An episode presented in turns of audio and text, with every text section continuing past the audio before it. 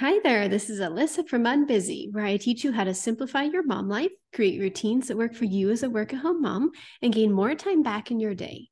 Today, we have a bonus episode for you all about homeschooling as a lifestyle. We're bringing on a guest, Lei, to talk about how to handle planning and curriculum for the high school years. Lei is the host of the top-ranking podcast, Little by Little Homeschool. She never meant to homeschool, but here she is, 11 years and 2 homeschool graduates later with 1 more to go. She spends her days in the Northeast, learning how to live a more simplified and intentional life with her husband, James, and their 3 children. Her heart has become fiercely passionate about encouraging homeschool moms to stay the course and to, little by little, thrive in this season of life. So, hi, Lei, welcome to the show. Thank you for having me. I'm so excited. I just appreciate you sending out the invitation to have me on here, and I'm excited to talk about all things homeschooling today. I love that you have a podcast entirely dedicated to helping homeschooling moms. I can tell you it was a breath of fresh air when I first came across it, and I am a faithful listener every week. Oh, thank you. I appreciate that. So, in your opinion, what makes homeschooling a lifestyle? To me, this is something that was a work in progress for me. When oftentimes, most of us have gone through the school system. Most of us have not been homeschooled. Some have, but some have not. And most have not. And so we have this idea in our mind of what school looks like, and we begin to pattern our homeschooling after that. And so we have specific hours of this is homeschooling. And I'm not saying that that's wrong or that you can't do that. I do that with a specific time that we do focus on our curriculum, but we get so focused on the academic aspect of it and forget that like we live a full holistic lifestyle, and our children can learn so much just from being a part of life and engaging and teaching them through as part of just being in the world, whether it's running errands with you or volunteering for you or going and I'm just thinking just randomly pop off the top of my head, going and supporting friends who, this was during the day, so our kids were available. We're adopting a child, and so they had a court hearing to make everything official, and we were able to go and to walk into the courthouse and to be there, support them, and for them to be a part of that process. And so I think a lot of times we just try to putting things in a separate box. Here's school time and here's family time, when it's just all can be all together, and it doesn't have to, you know, we can just bounce back and forth. And there's just so much learning that can be done just being out in the world, and that prepares our kids for being out in the world, because they're out in the world way before and during their whole time of homeschooling. So that's why I like to refer to it as a lifestyle, because it's a way that we live, and every family is going to do it differently. And that's okay. That's the beauty of homeschooling. And we can gain confidence and encouragement and inspiration from others, but we really need to embrace our homeschool lifestyle. What is it between, you know, mom and dad? What are your values and how do you like to spend your time, and what is your focus for your family, and then work the homeschool around that. Thank you for explaining that to us, because I think too often we go into it as, oh, okay, go to curriculum fairs, go to park play dates, but it's still in a box. It's still a separate part of our life. So yes. I'm curious, have you run into any particular challenges or joys when raising children to be different than the culture around you? Yes. And it's been you oftentimes will get people, they'll say, oh, you homeschool, and they kind of look and they make assumptions. They assume certain things about you. And the fun and maybe a joy part would be when people will say to you, oh, I didn't know there were normal homeschoolers, or I didn't know that you could be so normal. And, you know, we're all weird. Everybody's weird to their own degree and stuff. And so that's been kind of a little bit of a joy of seeing people like, oh, you homeschool? And they kind of look at you and they're like, wait a minute, I never would have guessed that. I'm like, all right. So that's kind of a fun thing. And so some of the, I'm sorry, I forget the beginning part of your question. What you've run into and when raising children to be different than the culture. Sorry. Yeah. I started talking about the joys and stuff. So some of the challenges is that, yeah, we are going to do things differently. And we do sometimes have to explain to others like what homeschooling is, because a lot of times, like I said earlier, we have a certain way of viewing education and thinking of it just as school. And so we do have to, I feel like we are ambassadors as homeschool families to others and sharing with them like what homeschooling actually can be And so that's been kind of fun when people are like, oh, wow, okay, I didn't know that you could do all of that. And just overall raising kids to be different. And sometimes, you know, as homeschoolers, and one of the reasons we do homeschool is to impart our faith and to be different, and not necessarily to fall into the pressure of having to do what everybody else is doing. And so, yeah, we might make different choices. We might decide not to go to certain movies. We might decide not to listen to certain music. And that does make us a little bit different. But it adds a level of relationship that we can have with our kids when we explain to them why. It's not like we just are not going to partake in these certain things. It's why we don't. And eventually, as kids get older, they get to decide if they're going, you know, is what mom and dad said really, really true? And they have to find out for themselves. And, you know, we just pray and hope that what we have imparted upon them when they were younger continues to stay with them. And I don't know, to me, being a little bit different than everybody else is kind of a little bit fun. So it's not, hasn't been a huge challenge for me. I'm like, okay, we're doing things differently. Everybody's walking that way. Let's walk this way kind of thing. And so that hasn't been as difficult for me, but I know that it is hard for some moms of different personalities, and that's okay. And we just have to grow into it and grow the confidence as we're homeschooling. We start to see it's working and our kids are thriving and we enjoy being together. And that has to be just the momentum that keeps us going of being the different one. And it's okay. Mm-hmm. I'm also really curious, since you graduated 2 kids now, to hear your thoughts on homeschooling high school. So like how to plan for the high school years. You mentioned like gap years and entrepreneurship, and that sounded really interesting to dive into. Let's go back to my thoughts of school education. I had a view of what high school was going to be because my mind was still just stuck and it had to be a certain way. And the funny thing has been, I have my 3rd kiddo right now. And well, if you ask him what grade he's in, people ask him and he has no idea. And I'm like, 9th grade. I'm like, you're making me look bad here, kid.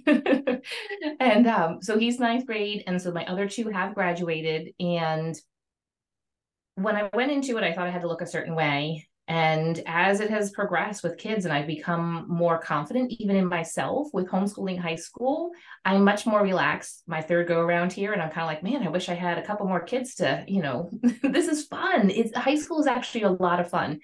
My perspective, my view and my way of going through high school, I live in a state that has pretty strict homeschool regulations. And my goal is to go into it and to meet as many of those homeschool regulations as we can in the first 2 years. And I also want to set my kids up for, if they do want to pursue higher education, if they want to go on to college, I want to set them up for success to be able to do that.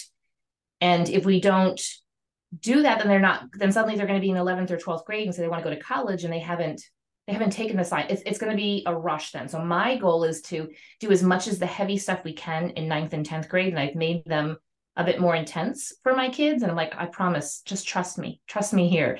And come 11th grade, we've been able to dive a bit more into what they really want to pursue. My oldest, she went, I had her through 12th grade. My 2nd kiddo, my older son, we graduated him after 3 years. But my daughter then so we'll go back to her senior year, she took a lot of online college courses, did a lot of dual enrollment because she had a focus on going to college. And she really enjoys alternative health and holistic living. And so found a lot of courses and resources online and books. And so she dove into those in her free time from her dual enrollment. And then ended up graduating and didn't go to college, but she has like 30 college credits. So she could, if she decides to, she has that. She has the high school diploma. She's got all of those requirements done and then could go on to that. My 18-year-old, he decided that he did not want to go to college. He is an entrepreneur at heart. And so for him also, 9th and 10th grade really bulked up.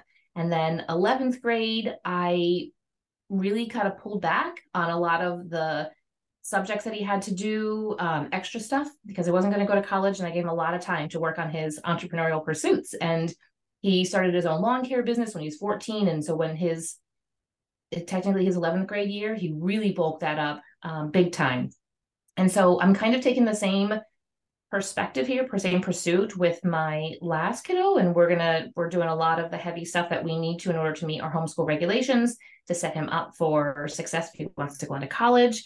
And then we'll see here what he, you know, where he wants to pursue. I spend a lot of time studying my kids and then coming up with resources and ideas and presenting it to them. As they get older, it has to be their choice. And so for him, I'm collecting data still on him and thinking about what he could do. So you asked about the entrepreneurship aspect of it. And so that was mostly my 18-year-old. And now my younger kiddo says he wants to pursue that as well. I'm like, great, I've had a crash course, you know, with your older brother. So let's go ahead and do it. And running the podcast that I have and all of that really helps me out as well, because we're kind of like a family of entrepreneurs here now. And so that's really a fun thing to be able to do with kids. And it doesn't mean kids have to wait until high school. My 18-year-old started out with a stand in front of our house with firewood that he was selling when he was 12 or something. He split it by hand and made a sign and, you know, made a little box and stuff and had it out there. And so it's something that kids can do at any time. And homeschooling really provides the time to be able to do that. And I just incorporated that as part of their, we'll say, quote unquote, curriculum. And then as far as a gap year goes, I felt strongly, and my husband was on board with it as well. And we told all of our kids we wanted them to take some type of gap year. So once they graduated from high school, some type of, whether they engaged with some type of program that was specific towards young adults, or they just took time and just worked, just lived at home and worked and got involved in the community and whatever it is that kind of they felt like they pursued, and then make a decision as to whether you want to go on to college or you want to pursue a certain career, whatever that is. And so my two older kids have been doing that. And my daughter took an entire year, 2 semesters, and took a gap year with a ministry that she absolutely loved. It was perfect for her. And that's, again, studying your kids and figuring out what is it that's going to match up with them. And we found an amazing program that she loved so much. And so this is also the uniqueness of kids. Taking a look then at my kiddo, and he's actually on his way back. He's been on a 4-month missions trip in Africa.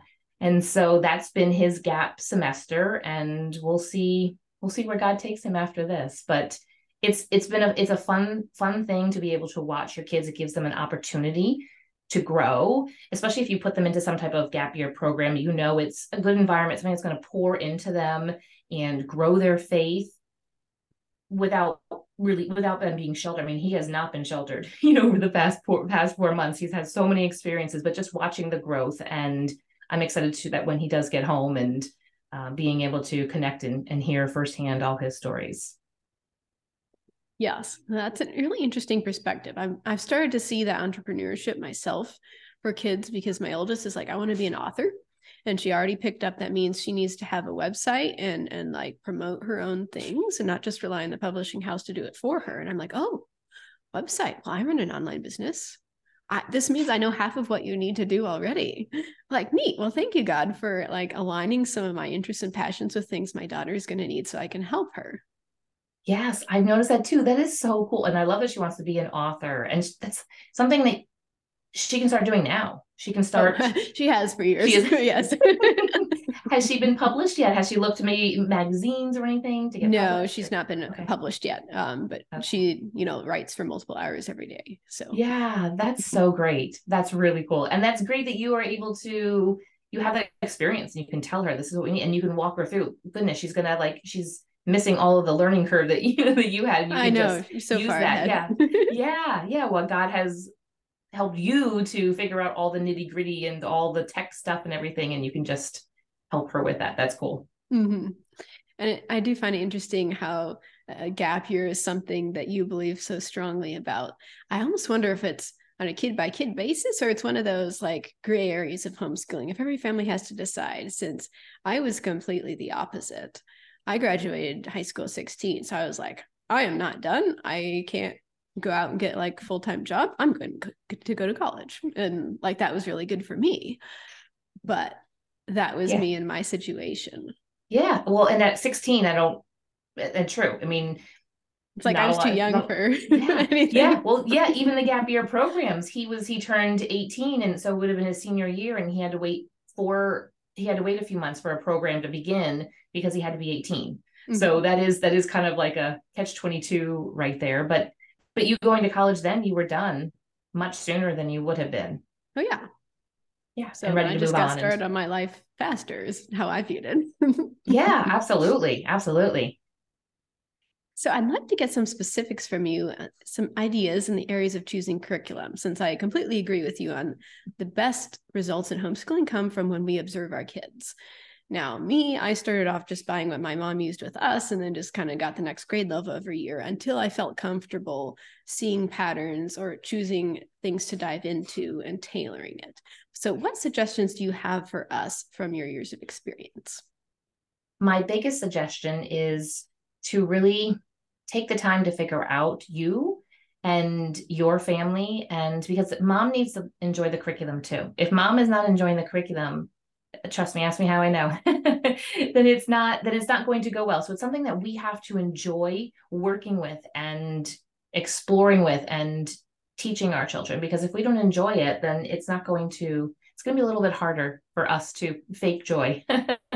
So my suggestion is to just really take time and to explore. And when you do settle on purchasing a curriculum, I always suggest, especially if you're brand new starting out, just get something for math, get something for like language arts, depending on the grade that you're starting off with your kids, whether they're really little or older. Maybe it's just language arts. And as they get older, you might add in spelling, and then as they get older, writing and vocabulary.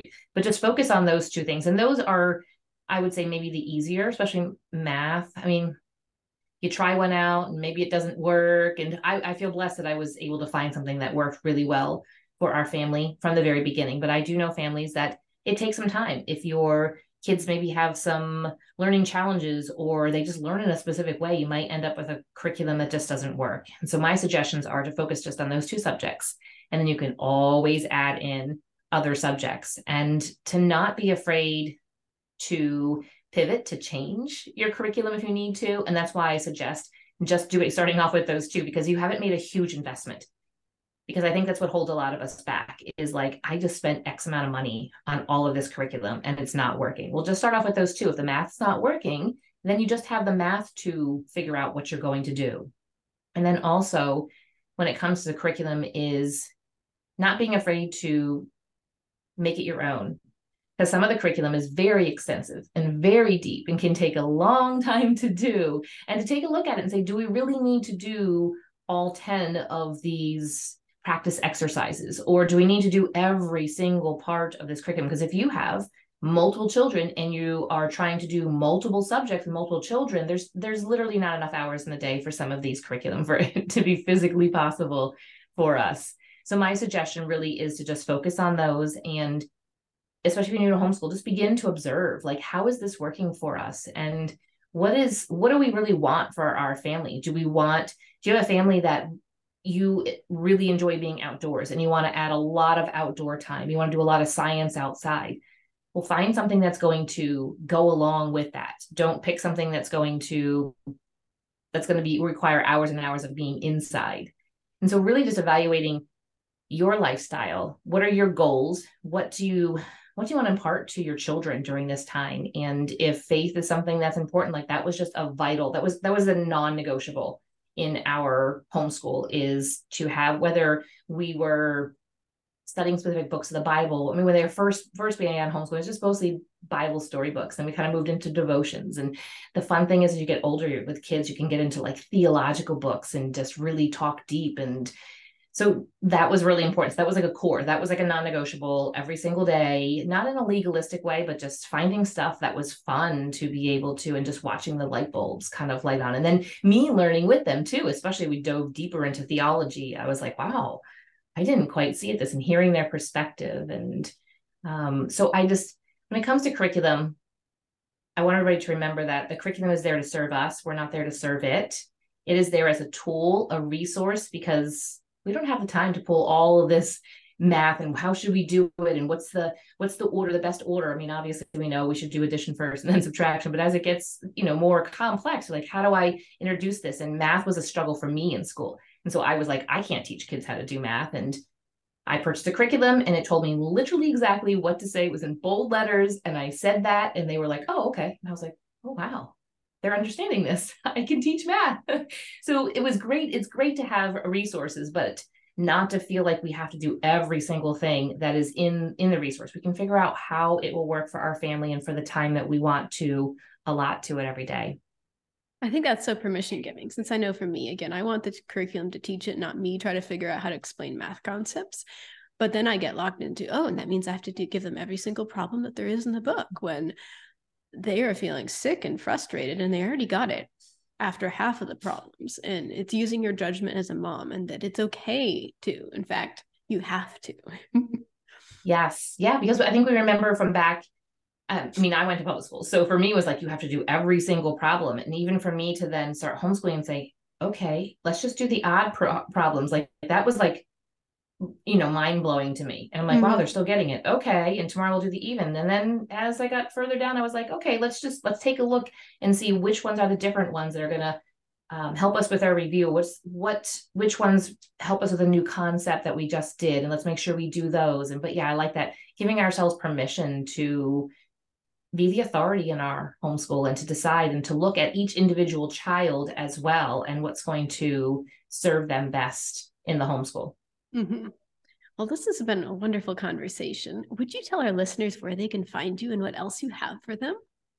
Yes. So I have I assume that if you're listening to this podcast, you enjoy listening to podcasts. So my podcast is Little by Little Homeschool.